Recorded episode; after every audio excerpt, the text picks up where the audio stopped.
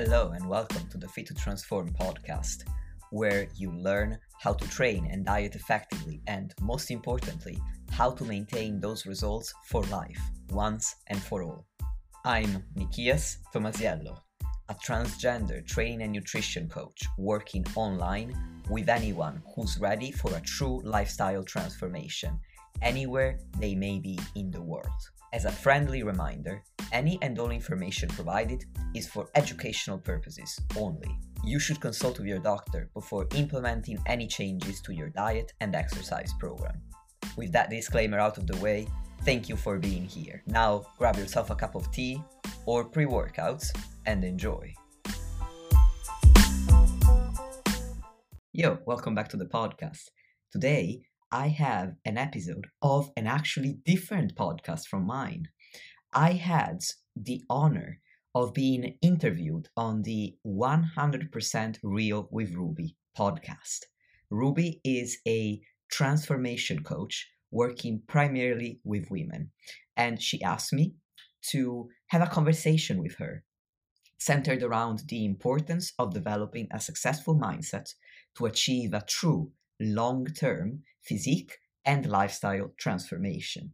During the interview, I discussed how a fat loss diet isn't often enough to meaningfully change your physique and what you need instead, how to make a smooth transition from a fat loss phase into a different phase in the physique development process, what to focus on during a muscle building phase, how to set up your caloric surplus, and what to expect from such a phase, and so much more. It was a conversation that I really enjoyed having because we talked at length about mindset. And if you've been listening up until now, you'll know how big on mindset I am and how strongly I believe that a successful mindset will set the foundation for a successful long-term transformation. So I want to thank Ruby once again for having me on. I want to thank you, dear listeners, for tuning in. And as always, you will find all of the links in the show notes for you, including a link to Ruby's show so that you can listen to other episodes that she put out, a link to her Instagram and to her website as well. And without further ado, let's get straight into the conversation. Hello and welcome to one hundred percent Real with Ruby. Today I have Nikias here and we are going to talk about the things that hold a lot of people back internally from truly seeing the change they want to see in their bodies. This comes to the missing part of every transformation piece, which isn't really the fat loss part, but we are also going to be talking about the mindset of fat loss towards the end, because everyone is so impatient to get nowhere fast because we really aren't getting to an end destination. There is nowhere to get to. So you're racing to literally nowhere if it's something that you want to sustain forever. The more that you race to get to some arbitrary goal, the less satisfied you're going to feel in the process because you're not allowing yourself to become the person and make that lifestyle the person that you want to live as now. So here's Nikias, and I'm trying to get the accent right, but I can't get it right. So I'll let you say that. But we're going to start off with the missing part in a transformation, which is allowing yourself to take some time out of fat loss so that you set yourself up for a more effective fat loss phase. So I'll let you take it away. Perfect. Thank you, Ruby. And uh, I am honored to be on your podcast today. And thank you very much, dear listeners, for uh, tuning in and uh, dedicating some of your time to me today. So, as Ruby just said, we're going to discuss the various components of a transformation, starting with a build. And um, what's important to start with, in my opinion, is pointing out that a transformation is divided into phases.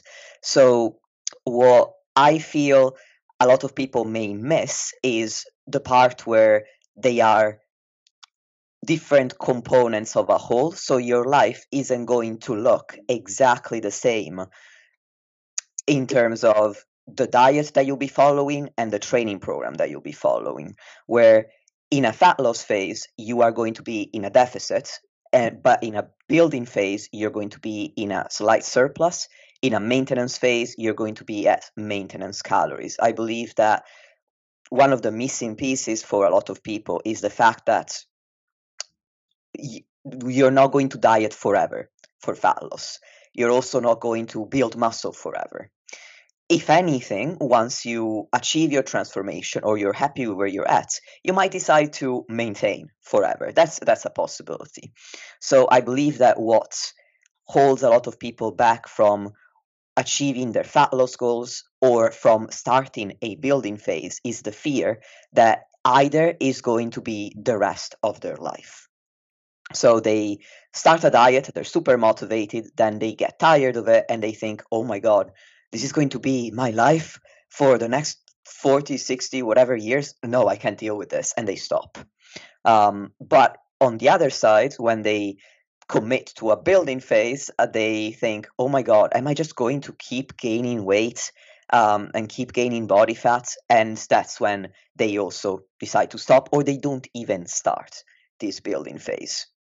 When I began Um, my bodybuilding journey almost five years ago now, I started with a fat loss phase for various reasons. And then when I decided that I wanted to commit to a building phase, I understood this phasic approach. And even so, I was worried uh, about gaining body fat, which takes me to another mindset or another thought that could be holding you back from achieving these, uh, from committing to a building phase, which is the fear of gaining fat. I believe that that's what a lot, a lot of people may focus on, as opposed to focusing on the true purpose of a building phase, which is to increase your muscle mass. So again, just to recap, what might be holding somebody back from committing to this building phase is, on one hand, not realizing that it's simply a part of the whole, a very important part of the whole, but also a short-term part of it. And secondarily, the fear of gaining fat, because they're not truly focusing on the purpose of the building phase, which is to increase their muscle mass. And increasing muscle mass is going to shape your body in the way that you would want it to be shaped, and instead they focus too much on potentially gaining some extra body fat. Yeah, it's it's truly allowing yourself to realize that not any, not a single phase is permanent. Where you are now isn't where you're going to be forever. The struggles that you're having now aren't the struggles you're going to have forever. The trade-offs you need to make now aren't the trade-offs you're going to need to make forever. But the thing is, if you allow yourself to go through the process, the trade-offs that you're making now won't seem as immense or as difficult to make as they will be in the future, because you'll start to appreciate how you feel when you start eating in a certain way. Like, for example, I choose, even when I'm not in a fat loss phase, to eat ninety percent of my food from whole foods. I still enjoy Nutella.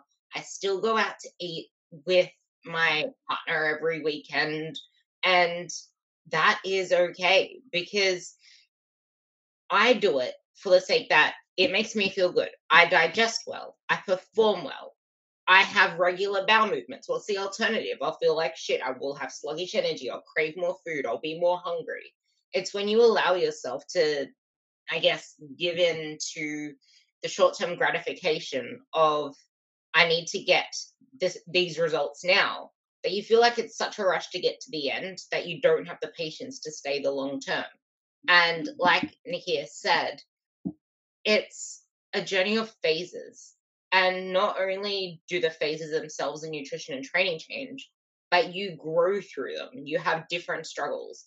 And I remember this analogy that I had like six years ago, where it was about stepping on stepping stones, where at first they're not stepping stones that you're stepping on, you're climbing mountains, because everything, everything seems hard at first. And if you think it's going to be easy, you're already setting yourself up for failure, because it's not easy. Change is not easy. You're trying to change your whole lifestyle. How the hell is that meant to be easy? And then you make it even harder for yourself by giving yourself bigger mountains to climb. Like, I need to do it all now. I need to implement all these habits. I need to change this, change that. I need to have it done in a week. Like, when you allow yourself to get stronger over those mountains, they're not mountains anymore. They become your stepping stones. And now you have new mountains to climb over. So with that, we were just touching on the body fat part.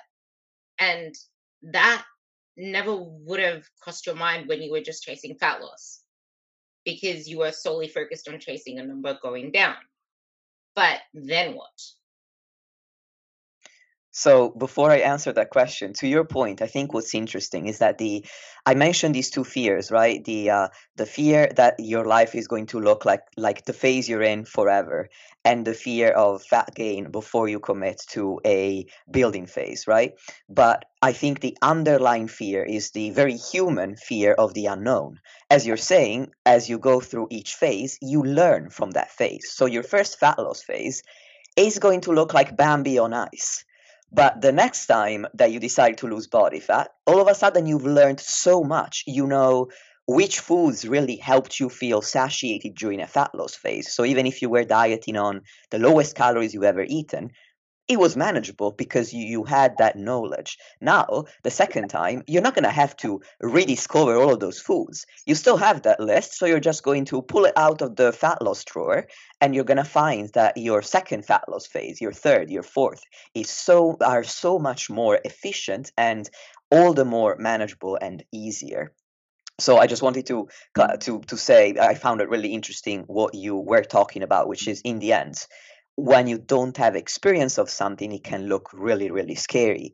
And um, it's only by taking the plunge, so to speak, and building up from where you're at, importantly, setting yourself realistic expectations of goals that you can achieve, that are challenging enough that you feel motivated to achieve them, but also not so hard that there's no way that with the lifestyle you live right now, you can accomplish them. And over time, you're going to build small success upon small success. You're going to build up knowledge base, and that is going to inform the success of your current phase and the success of the rest of the process of the transformation. So with that rant that I've just went on, I forgot about your original question. So if you could ask that again, that'd be great. That actually just made me think of something more important to go into the other question, and that's why it's so important to have a coach, not only for fat loss but outside of it, because if you do it the right way, you're not going to struggle so much with the transition after. But if you do it like any typical person does it, cutting this, cutting that, good foods, bad foods, clean eating, no social events, not even knowing where to focus your progress outside of the scale, outside of your body, you're going to have a really freaking shit time getting out of that. Which brings me into the question, the the fear of exiting a fat loss phase, the fear of, even if you did not get the results you want in the fat loss phase, but if you've been trying to lose weight forever and ever, the idea of actually not chasing it anymore is the exact thing you need to do. But so many people are afraid of eating more consistently. And just because you're not dieting doesn't mean you are getting into a surplus where you're going to gain extra enormous amounts of fat. There is a gaining phase, which is what I call the building phase, which you can do in maintenance if you're within your first couple of years. But I would say you need to get into a surplus anyway. But if it's just a break from chasing fat loss, that is very different to a surplus. So I think that any transition in any area of life is going to be rocky. It's difficult. We get used to repeating a certain routine over and over again. Just imagine when um, you get offered a new job and you're really excited about it. But at the same time, the first two weeks are probably the most stressful weeks that you'll ever experience on that new job. And it's simply due to the change.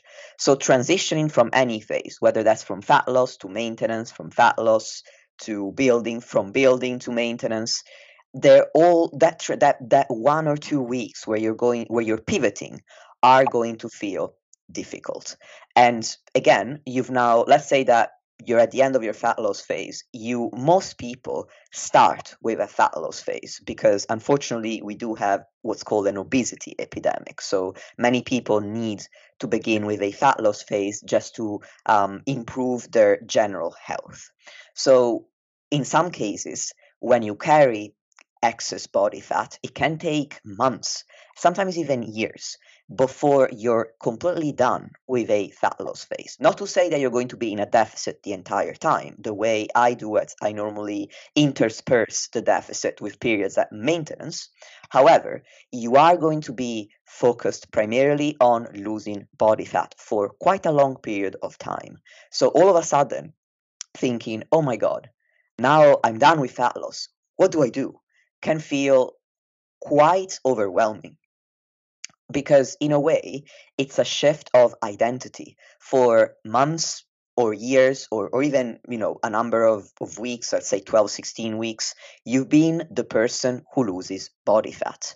Now you have to change identity. And that's why this circles back to what I said at the beginning. It's so important to understand that these, the transformation, a real transformation, is a phasic process, because you don't want to identify yourself as the person who loses body fat. You want to identify yourself as the person who is on a long-term lifestyle transformation journey. And that includes phases. So yes, in some phases, you'll be focused on losing body fat, but that's not the whole point. The point is to truly transform your physique, your mindset, and your lifestyle. So you don't want to limit yourself to the thought that all you need to do is lose body fat. And that is already going to help a little bit uh, in making the transition less overwhelming. In I addition, do, I, I do want to add on to that quick identity crisis, because I loved the way that you just said that. It's the I, people are addicted to the idea of dieting. They because everyone around you knows you as a person who's always on a diet, always struggling, maybe seeing results and then getting it back again. And that identity of also always struggling, or I always gain it back anyway, that can hold you back as well. Yes, absolutely. And um, in terms of our other ways to smoothen the transition, now there's also a uh, component of this identity crisis, this feeling of anxiety that you may feel, that comes down to the fact that you've been in a deficit for a prolonged period of time. And uh, that is, well, you are taking energy away from your body, and that can over time create a host of changes in your body that are called metabolic adaptations, where your body is trying to preserve energy um, to avoid continuing to lose body fat. It doesn't mean that now it's unhealthy for you to do so, unless you're very, very close to your um, essential body fat levels and going to step on stage. It, it's simply a defense mechanism that the body has. Uh, and that's what's kept us alive even in times of famine in the past. So due to these um, metabolic adaptations, some of the changes you could see are an increase in hunger and a decrease in your ability to feel satisfied after a meal. Um, and you can also experience some mental changes to where you're a little bit more moody because you don't have a lot of energy availability.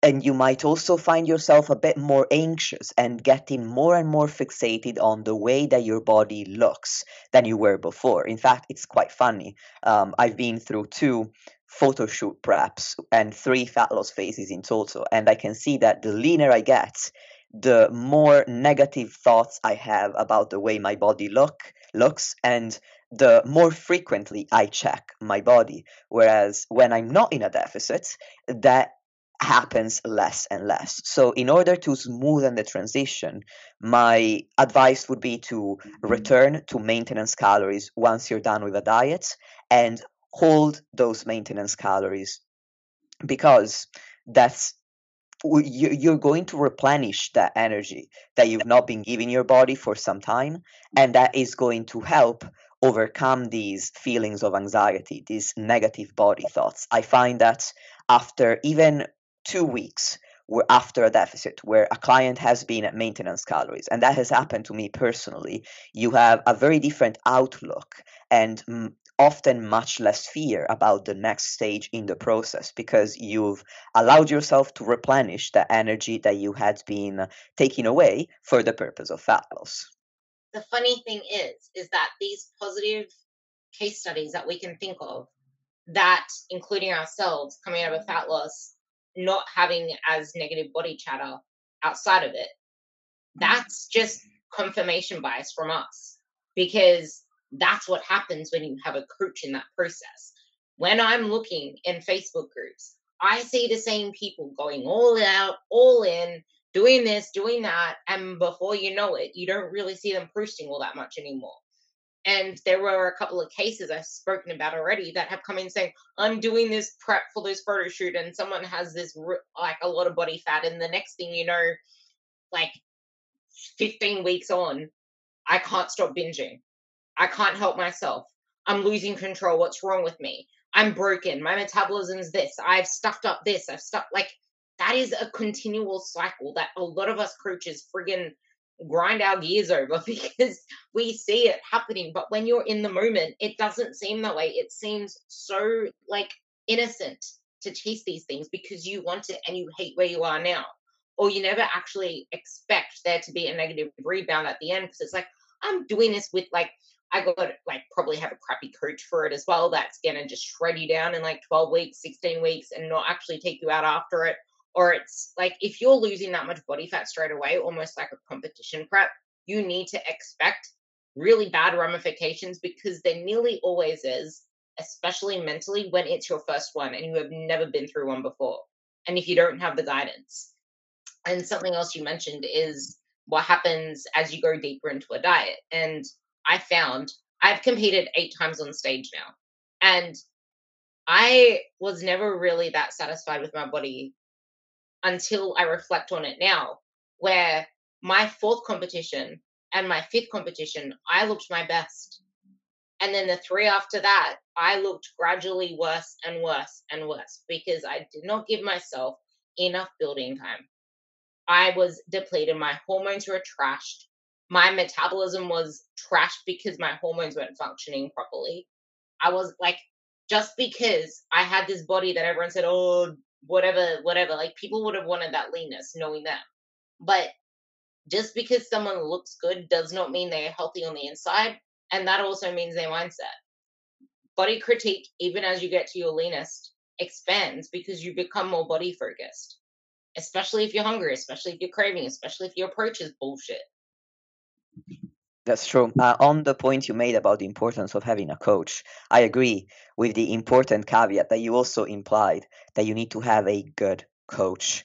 Uh, there are coaches that, again, circling back to what I said in the beginning, don't really focus on a phasic approach. They focus on um, fat loss primarily. So you could, you might find that they offer six-week challenges or twelve-week challenges to lose as much body fat as possible. But the problem is that they don't really prepare you for what comes afterwards. They don't teach you how to return to maintenance and maintain those results. And sometimes, in order to sell such a, such a short-term tra- transformation, they promote extreme methods to lose body fat that work, but unfortunately, extreme methods tend to only work over the short term, whereas over the long term, you need an approach that you can actually realistically sustain, so that that approach is not going to look very different, whether you're at maintenance, in a building phase, or in a fat loss phase. The only real difference will be down to how many calories you're eating on a, a weekly basis. So if you have a good coach, that can be extremely stress relieving, because, again, the biggest fear underlying the fears that I outlined at the beginning in terms of why people wouldn't commit to a building phase is the fear of the unknown. And a coach already knows what it is that they're taking you through, uh, a good coach. So, for example, I had a client that I took this year through their first building phase ever. We started with a fat loss phase and they were very successful. Then um, they we went through a maintenance phase, also very successful, but they had grown up with diet culture all around them, where stepping on a scale meant that if your weight was down, that was a good day, whereas if your weight was up, that was a bad day. So understandably, they were concerned about going into a muscle building phase in a caloric surplus with the express purpose of gaining muscle mass and therefore weight. And what they found extremely helpful, which they've told me several times, was the fact that throughout the maintenance phase, in almost every check-in, I would explain to them what a building phase would look like and why it would be different from both fat loss and maintenance, which we'd already done, what to expect, what might happen that we could not predict, what we could predict instead, what to think if things went a certain way or another way. And I would always reassure them, I am here with you to answer all of your questions if you have any. And be rest assured that I'm not recommending this phase because I want you to become unhealthy. This is part of the transformation that you've told me you want to achieve. I believe that If you're not, if you if you're not an expert, if you're not a coach, there's no reason why you would know this. So I completely understand when people assume that losing fat is all they need to do to achieve the physique that they are after. But that's only one component of the process. If you if all you do is lose body fat, let's say that you've just started out, you make some gains in that you lo- you build some muscle while losing body fat. That's true. But at the end of the process, you won't have had the energy throughout a caloric deficit phase where you have been able to build a considerable amount of muscle. You have built some. But if you haven't built enough, you're only going to look like a smaller, deflated version of yourself at higher levels of body fat, which is why it's so pivotal to then commit to a phase where you have enough energy to build muscle. Yeah, and that that's the hardest part for a lot of people to accept, that you do need to push in a different direction to get the result that you want. But it also baffles me that people think that this is also highlighting the the good when I say good coaches. But why would we want to get you looking like some Oompa Loompa elephant? Like, that is not our goal. We want to get you to where you want to be. That is that is why we program the way we do. And when you mentioned that there is that reassurance, it's if all you've been doing is chasing a lower weight on the scale and you still don't see the results that you see in the mirror, why do you think that forcing that pathway harder is going to enhance any results? It's enhancing a system that is expired. And I put up a tweet the other day saying, fat loss is one chapter in a book and it may reoccur, but it's not the whole book. It might come up again in the future, which it most likely will, because once you gain the muscle, you're going to want to reveal the muscle that you just built, depending on if you did a leaner build or a more pushy build. But I think most of us do want to chase the leaner build. It just feels like it's a bulkier build because when you train, you get more blood and carbs and water into your muscles. You feel puffier. And when you have more food in your belly, you feel puffier.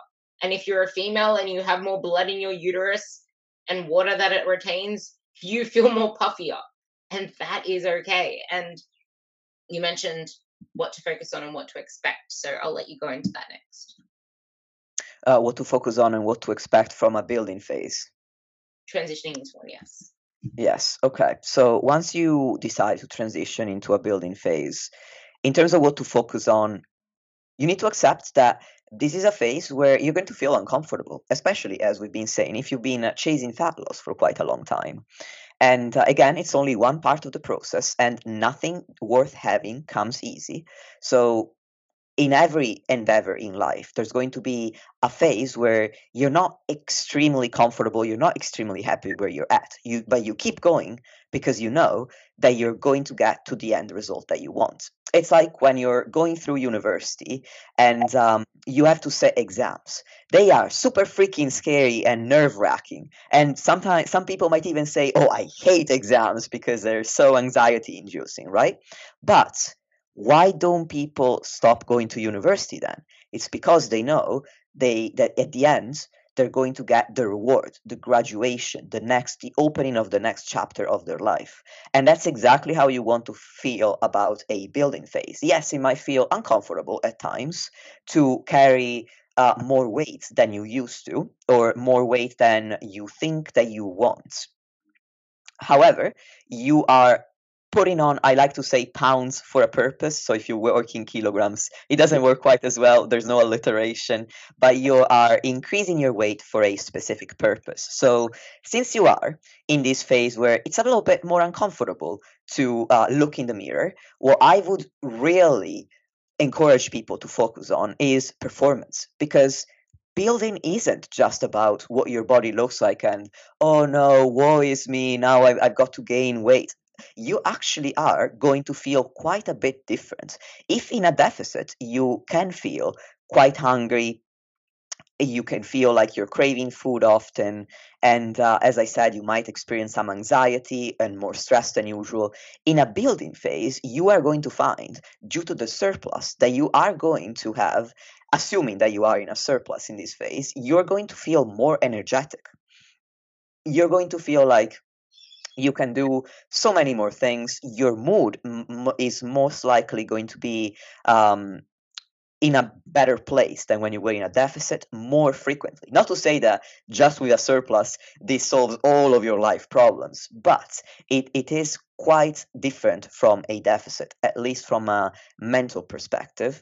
And you are going to have a lot more energy to put into your training, which is why focusing on your performance is important, because it is so rewarding.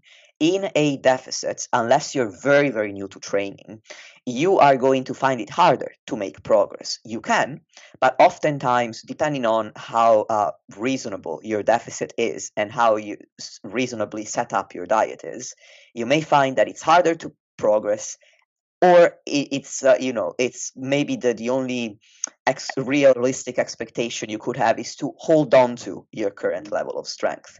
In a surplus, that is the time to see your progress go up. Dep- again, it depends on your experience level. As we, as I'm sure, dear listeners, you know, if you've been listening to Ruby's podcast for a while, uh, training is a game of diminishing returns. The more experienced you become, to lower your gains. However, if there is a time when you can see them occur at a at, at the fastest rates that you'll ever see them based on your level of experience, it will be during a surplus. So what I normally recommend my clients is, if you feel discomfort at certain points about your body, that's uh, understandable, but we also want to focus on all of the positives that this building phase is bringing you, which is now you are strong A F in the gym. So let's set some performance goals. And I don't need to, you to turn into a power lifter. If you're not interested in improving your one R M, it doesn't. It, it, you don't have to become interested in it. It could be as simple as focus on, okay, in my program, I have a deadlift variation um, or a bench variation. Pick your favorite lift and think, I really want to see this lift get better over time. For, channel your mental energy into that. And um, secondarily, it's not really, it, it, it's still about performance, but in a slightly different um, way. You want to focus on what your body can do for you rather than just on what your body looks like. And honestly, this is a tip I would give even during a fat loss phase, again, to counteract those um, worsening body image thoughts that you might experience as you get leaner and leaner.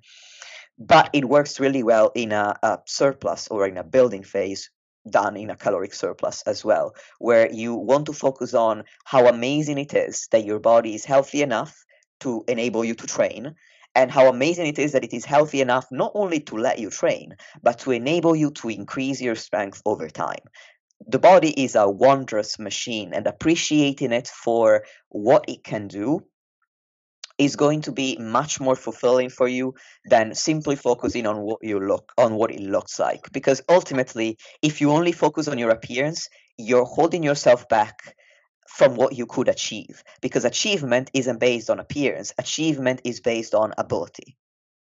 It's it, it's actually funny because I was editing a video that I'll be putting up soon, but I had a realization the other day, and it was it came out of nowhere. I was in the gym and doing my exercises, and I saw this girl just squatting, and I don't know why I thought of it, but I thought back to when I started and when I was gearing myself up to squat under the bar, and my focus in the session was, let's burn as many calories as possible and burn as much energy as possible. I have to do anything I can to just expend more. And on my program, it had like four sets of six to eight or eight to ten or something. No, it was four sets of twelve, ten, eight, six. And mm-hmm. me, I did like ten warm-ups of ten reps each, increasing by like two point five kilos each time, because more work, more calories burned. But I hated, like I struggled to train. I did it out of literally just trying to change my body, and it got to a point where I was dragging ass to the gym. I had to force myself to go. It wasn't enjoyable. I just did it because I felt like I had to. If I stopped, I'd gain fat. If I stopped, I'd lose my gains. And now I go in with a purpose of, I cannot wait to see how good this looks now, to watch back my video, to get stronger, to see where I can take my squats, because I came up with two performance goals at the start of the year, because I want to get my one ten squats for five again, and I want to get my one fifty deadlift for five again. And they're my driving factors. Whereas other people can be like, I want to know how, I want to be able to do a push-up. I want to be able to squat my body weight. I want to be able to fix my squat form, because a lot of people don't even squat properly, and just getting your form right is enough. And it's hard to chase performance when you don't have a strategy. Too many people are changing their workouts every couple of weeks. There is nothing there that you can improve on. If you're always changing, where is the metric that is a constant for you to be improving on face-to-face? But I thought of something for the Ks. You kilos to be kick-ass, because you ah. because you can't thrive on fifteen hundred calories, and you will never thrive without carbs, and you will struggle to get to the gym because they'll feel hard and your energy isn't there. Oh. I like uh, I like it. Kilos I liked to kick-ass. I liked it. And there was something you said about the more trained you are, the less you're going to see in terms of gains, and it's it's the nature of progress. And it's what you get for leveling up. You level up and your progress isn't going to be to the same extent. But you see people in Facebook groups and everywhere saying, I train really hard. I can't see the gains I want to see. I can't see the muscle I want to see. I'm still struggling to train my glutes. And these same people are overtraining and haven't actually allowed themselves long enough, eating long enough to build the muscle that they want to build. Thank you for sharing your story, Ruby. Now, last but not least, I've already said this, but in terms of what to focus on, you really need to focus on the true purpose of a building phase, which is to train in order to build muscle. Because so far we've mentioned caloric deficits, we've mentioned surpluses, we've been talking about it almost as if nutrition is the most important variable. And it is more important in a fat loss phase than it is in a building phase, because training, lifting weights, isn't included in your program when you're losing fat for the purpose of burning calories. It's included for the purpose of building muscle.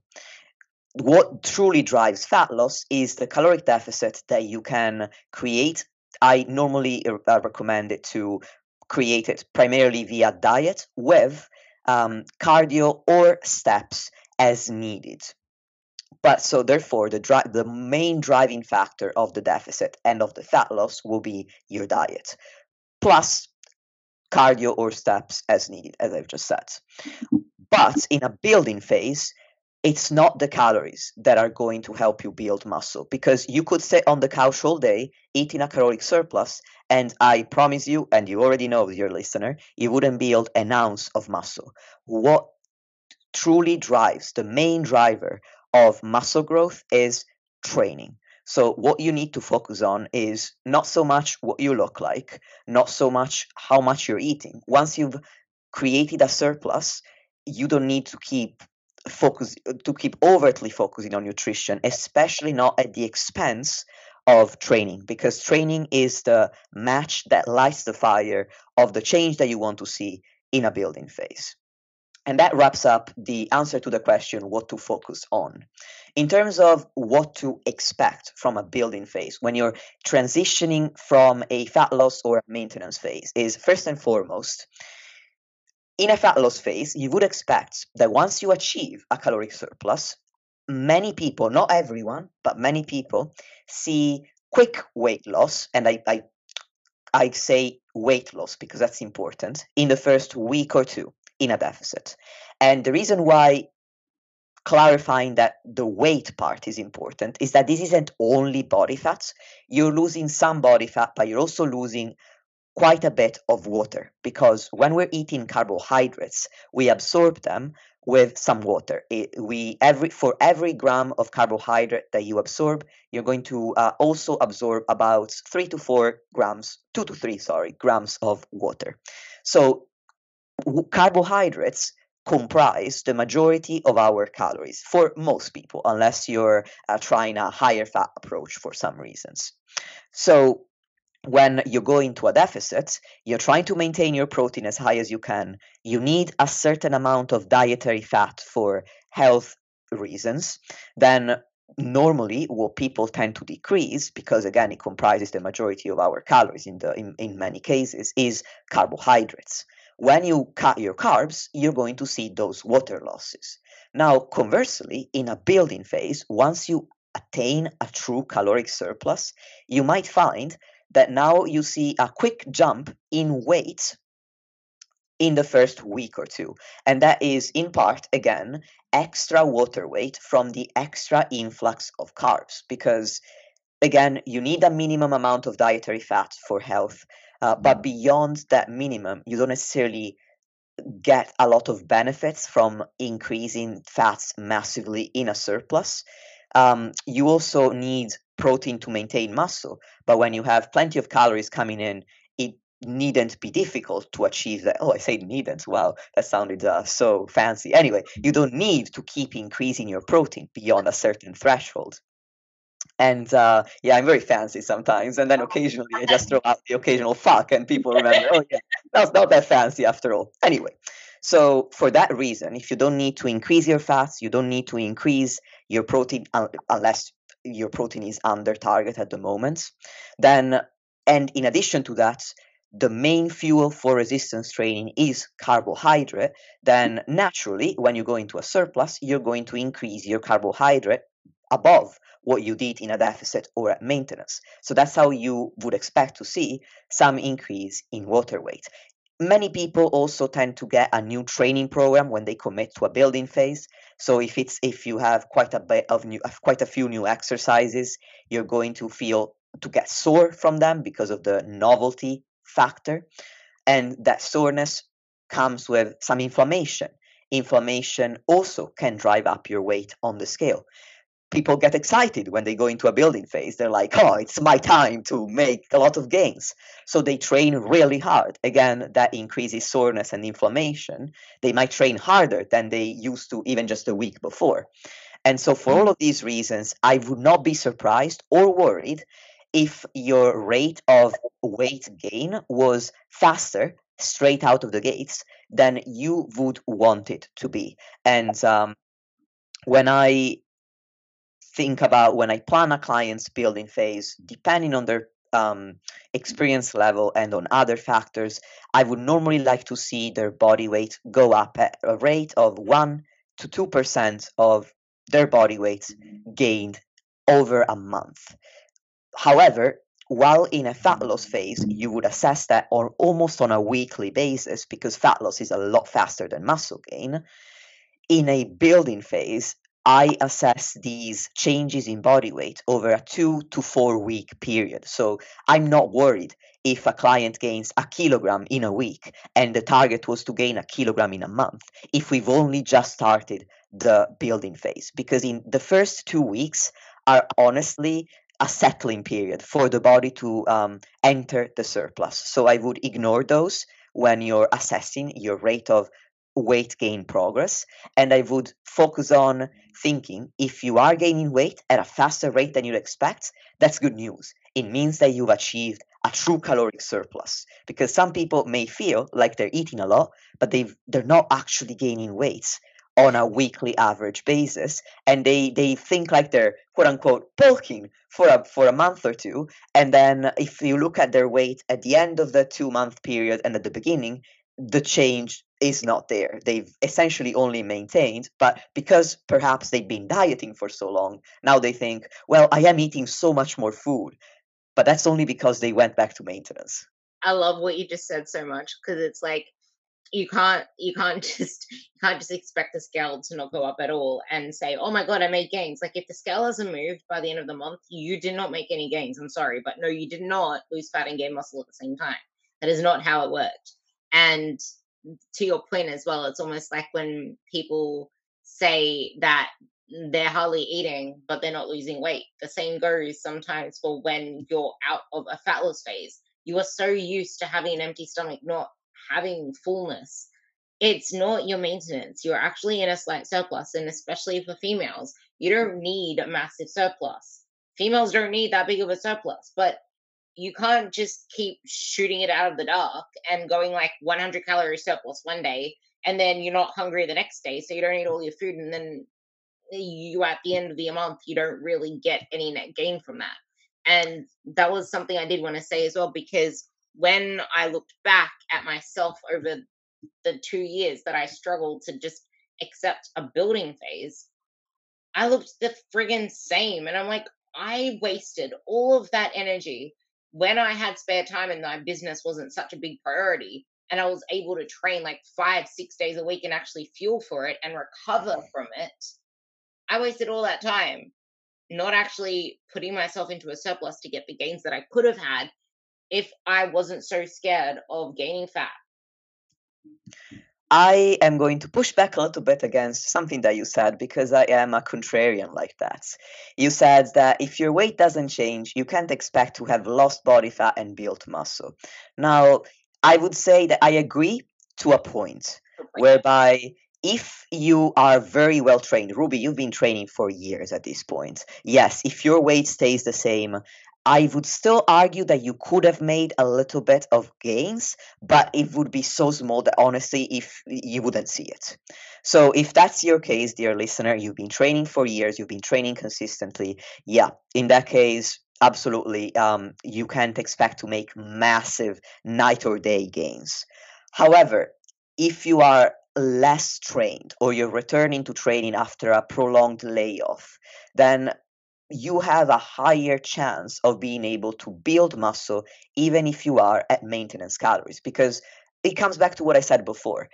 A caloric surplus is the most time efficient way to put on muscle, but the calories only enable the muscle growth. What truly drives muscle growth is the training.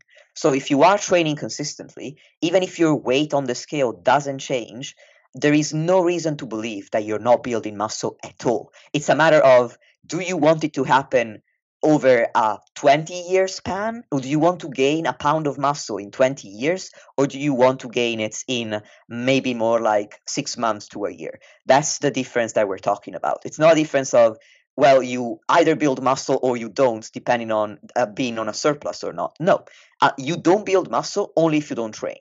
It's a matter of how quickly do you want that progress to occur. And if you are if you want it to happen more quickly, then a surplus is the most time efficient way to achieve that. Yeah, and that was actually a really important thing for you to push back on, because I say it all the time. Most people, most people, even if you've been training for years and years and years and years and years, if you're not like a coach or a trainer or know how to train effectively, you can still do both at the same time to start off with. And you can still see your body composition change in maintenance without needing a surplus, which is why I put most of my girls in maintenance, because they come to me without having had a structured training program. They don't need that big of a surplus. And that's exactly why I said you don't need that big of a surplus. You need to push the upper end of your maintenance so that you can give yourself the fuel. And it's not like if it is within your maintenance, you're not going to be gaining excess body fat. That is when you can do the body recomp. it's realizing that a proper training program is the difference between you struggling to see any changes and wondering why you can't see the glute gains or shoulders or definition that you want, to wondering, why did I never do this before? This is awesome. And uh, I'm going to push back against something else that you said now, because again, contrarian here, I grew up with two brothers, so I've learned to argue. And you said that um, you don't need that big of a surplus if you are if you um, are female. I would argue that nobody needs that large of a surplus. You might hear some uh, guys, for example, cisgender men, talk about being in a thousand calorie surplus or else they can't bulk. I, I think that w- once again, the focus is too much on calories when that's not what the in the, the best way to measure your progress. It's not about eating as much food as you can possibly stomach. If you want to measure progress in a building phase, you're going to have to focus on your rate of weight gain. So I if somebody asked me how many calories should I eat in order to build muscle, I wouldn't be able to tell them eat five hundred calories above maintenance or three hundred above maintenance. I would tell them you need to eat the amount of calories that you need in order to see your scale weight go up over time at a rate of about one to two percent of gain on top of your body weight every month. So So that's that's the only point I wanted to make. I think that it's not only that ev- not every most people don't need a large surplus. They also don't need to focus on how large the surplus needs to be. The surplus needs to be as big as it needs for your scale weight to move in the direction that is aligned with the goal of building muscle, which is up. It's actually funny because now you made me think. On podcasts, we speak a lot of generalities because we don't know who the hell we're talking to and who the hell's listening. And it's different when we're actually coaching clients because we put them through their fat loss phase. We put them through their maintenance phase. We know where to direct them with calories, and it's got nothing to do with the surplus. It's just about eating more food and pushing their training. And we we get feedback along the way. It's not like, hey, here's your calorie increase or calories above maintenance to eat consistently, go do that and go train. It's like, no, we're actually monitoring the whole process. And I feel like where a lot of people get undone, which is something I see, and I know that I can relate to it if I was in those shoes, is I would always be pulling out the seed without letting it blossom if I didn't know that I was on the right path. It's like, why would I want to put all this effort into eating more food, probably getting fat and never being able to lose again? Probably wasting all my time, all my energy, blah, blah, blah, and not seeing the results I want to see. Why would I do that if I'm not going in the right direction? And that's where a coach really does come in, because especially when you have your menstrual cycle emotions, P M S, or when you have a wedding date or a vacation and you put on a bikini or whatever, and then you have a trigger point reaction, oh my God, I need a diet. And you haven't even had a freaking breath away from a diet. That's when you keep pulling out the, the seed before you even let it blossom, and then wonder why you can't see any flowers. And then yeah. You have such a bad garden, like you're the one that keeps pulling out the seed. You're speaking to the importance of individualization, which is what I'm implying when I say you need to focus on achieving the rate of weight gain that signifies progress for you. And, and that is the principle that needs to underline any productive transformation process. You can't rely on what anybody might recommend online in when they speaking in, when they're speaking in absolute terms. So if they're saying you should eat X amount of calories or you should train this way, it might work. It might well work because most methods work for at least one person. Otherwise, people wouldn't waste their time promoting them. But it might not be the most effective method for you. In any case, just to complete my answer on what to expect during a building phase, after the first two to four weeks where your body's settling into the surplus and you might see a faster rate of gain, at that point, your body would ideally settle into this rate of gain of one to two percent per month that you would want to assess every two to four weeks. If you have a menstrual cycle, every four weeks, depending on how regular your cycle is, is likely going to be best. When I have a client with a menstrual cycle, I compare apples to apples, meaning I compare their weight during P M S to their weight during P M S the previous month and the following month.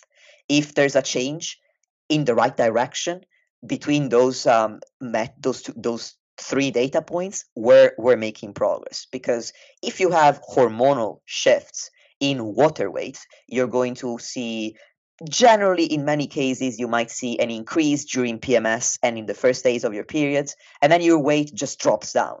You've not suddenly gained five pounds and lost five pounds over a span of two weeks. It's mostly water weight due to your hormones. So for that reason, I encourage you to look at this over a longer term period if you have a menstrual cycle. So you look at your rate of weight gain every month. If you don't have a menstrual cycle, then you might want to look at that rate of weight gain every two to four weeks instead. And if you're going too fast, then you might want to reduce the surplus. If you're not gaining weight at the right amount, at the right rate for you individually, and again, one to two percent is quite a large range. In some cases, I go below that. Uh, for various reasons, usually related to how experienced the client is. So you'll need to hopefully have a coach or have the experience and knowledge yourself to set the right rate for yourself and individualize that.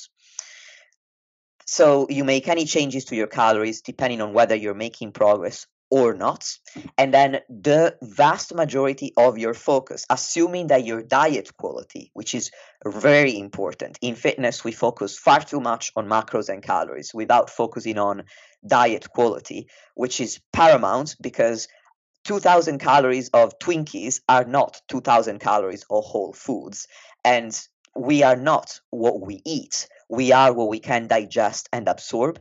And if you're digesting and absorbing a lot of nutrients because your digestive system is working really well and you're feeding yourself whole foods, then you are likely going to see far better results, whatever phase you are in. So I don't want to discount the importance of your diet quality, but assuming that that is in place, then the vast majority of your efforts need to be put into increasing your performance in the gym and being consistent with training, which is the main driver of a muscle building phase. And in terms of expectations, you'll find that over time, you, if at first eating that much food can seem like a lot and very overwhelming. Maybe you're anxious because you've not done this before, you were focused on fat loss, or it's just a really quite a bit amount of food compared to what you're used to, then um, over time that can become easier because you get used to it. But then again, just like you get metabolic adaptations to dieting, where your body tries to conserve energy to stop you from being in a deficit, there's also a defense mechanism against excessive weight gain. It's just, it seems to be, from the research, less strong than the defense mechanism against excessive fat loss. That is how we can develop obesity. But there is one.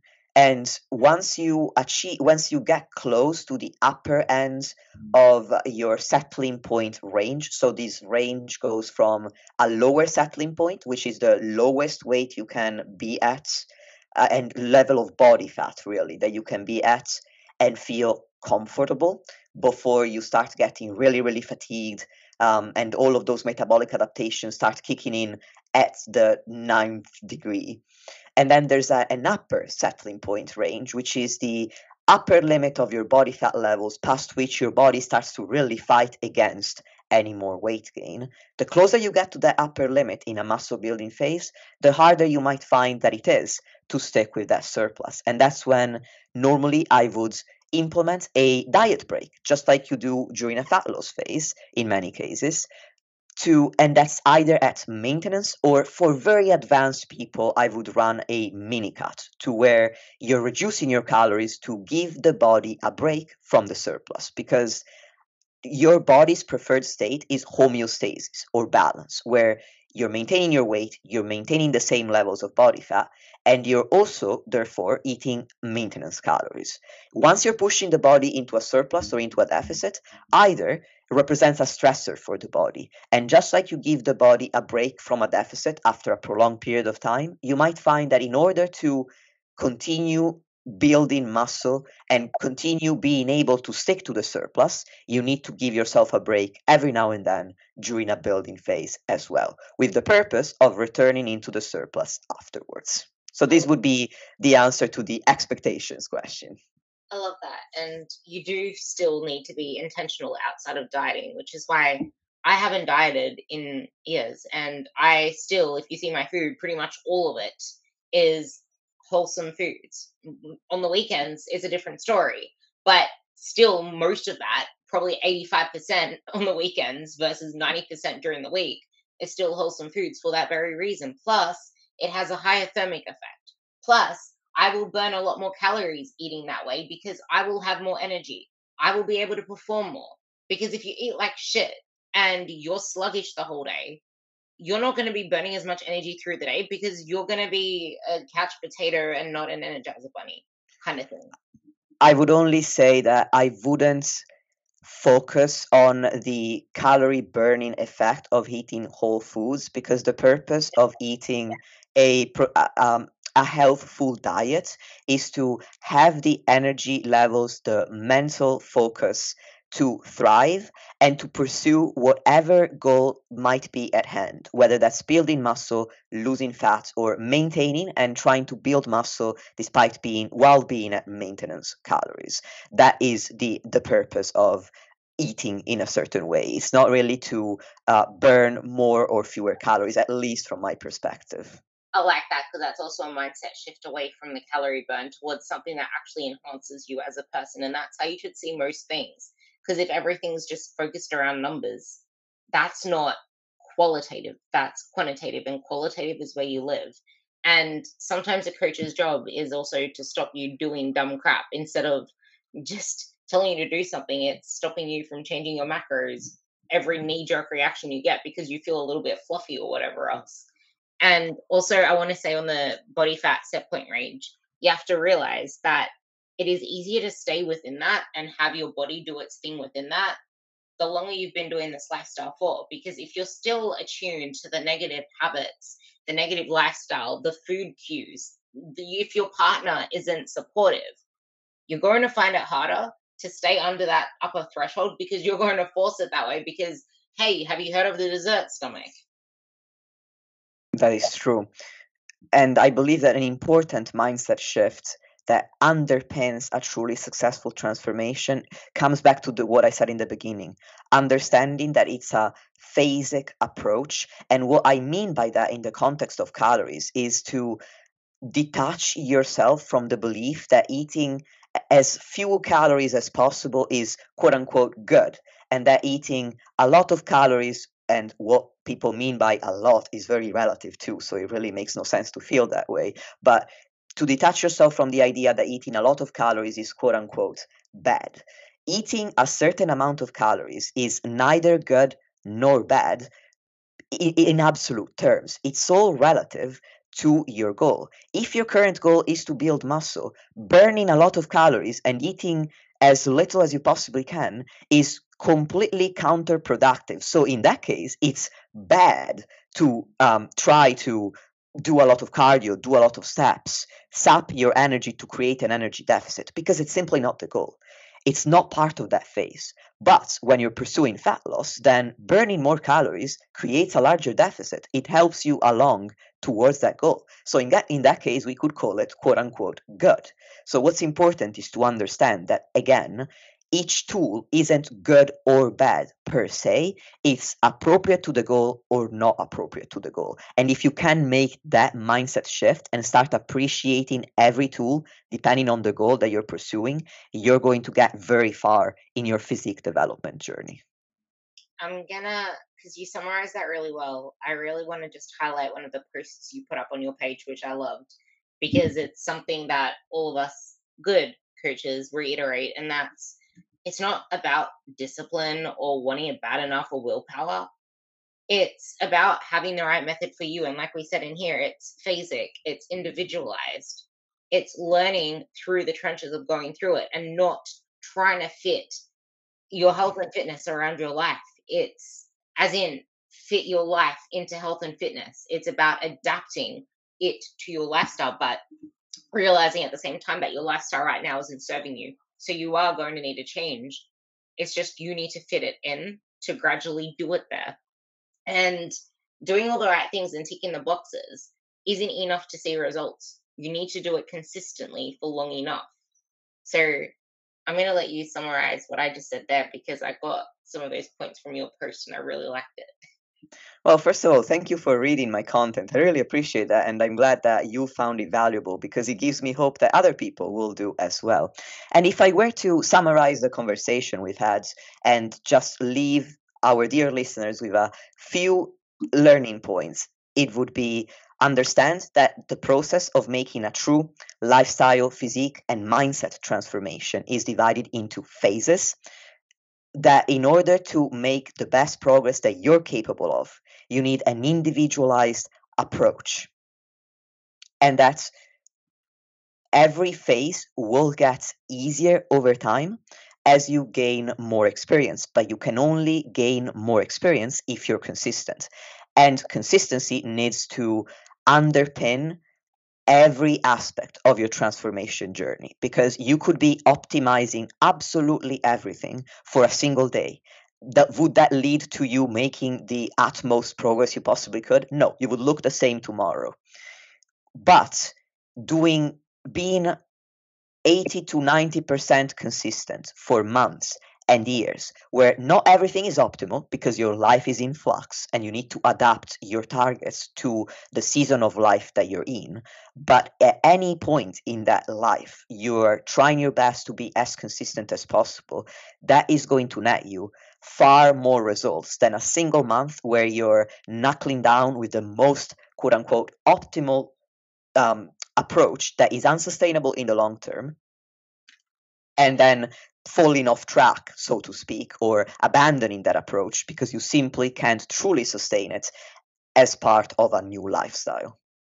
I freaking loved that. That is bloody awesome. Can you guys please, please, please stop this and rewind it back like five minutes and actually write that down? Because having that on a vision board, on a wall, actually having it written down for you to look at is probably the best reminder that you could ever have in your journey, because without that, you're left with impatience and, like he said, falling off track. So I hope you gained more than ten nuggets of wisdom from this, because there were quite a few. And if you found this of any benefit, please let me know and let Nikias know as well. And I will have his Instagram handle down below and you can go find him as well. But honestly, write it down, read it over, and remind yourself you're human, you're not a robot. Things aren't meant to be perfect, and they never will be, because that in itself is subjective. Well, Ruby, I just wanted to say thank you so much for giving me the opportunity to speak on your platform. I truly appreciate it, and I really enjoyed the conversation. And dear listeners, if you want to reach out to me, uh, please do go to my Instagram. I am very chatty, as you might have uh, caught on by now due to the length of this podcast. But also, you can reach out to me via email at fit to transform at gmail dot com or on my website, which is fit to transform training dot com. And I'll be very happy to answer any questions that you might have or to answer any feedback. And I just want to give you, to leave you with a big thank you for lending me some of your time, because we're all very busy. And the fact that you're here now really shows to me that you're committed to this transformation process. And I could not be any more honored to play even a little part in it. Thank you for coming on, and it was such an amazing chat. Thanks, guys. Thanks again for listening. I hope that you enjoyed it. It was interesting for me to be a guest instead of a host for once. I felt a little awkward in the beginning, but I feel like I got better as the interview went on. So hopefully you got something valuable out of it. And as always, if you want to let me know what you thought, or if you have any questions, you can email me at fit to transform at gmail dot com. And right now, I'm also open to new clients. So if you're interested in working with me, please use the links in the show notes to apply for online coaching. Thanks again for listening, and until next time.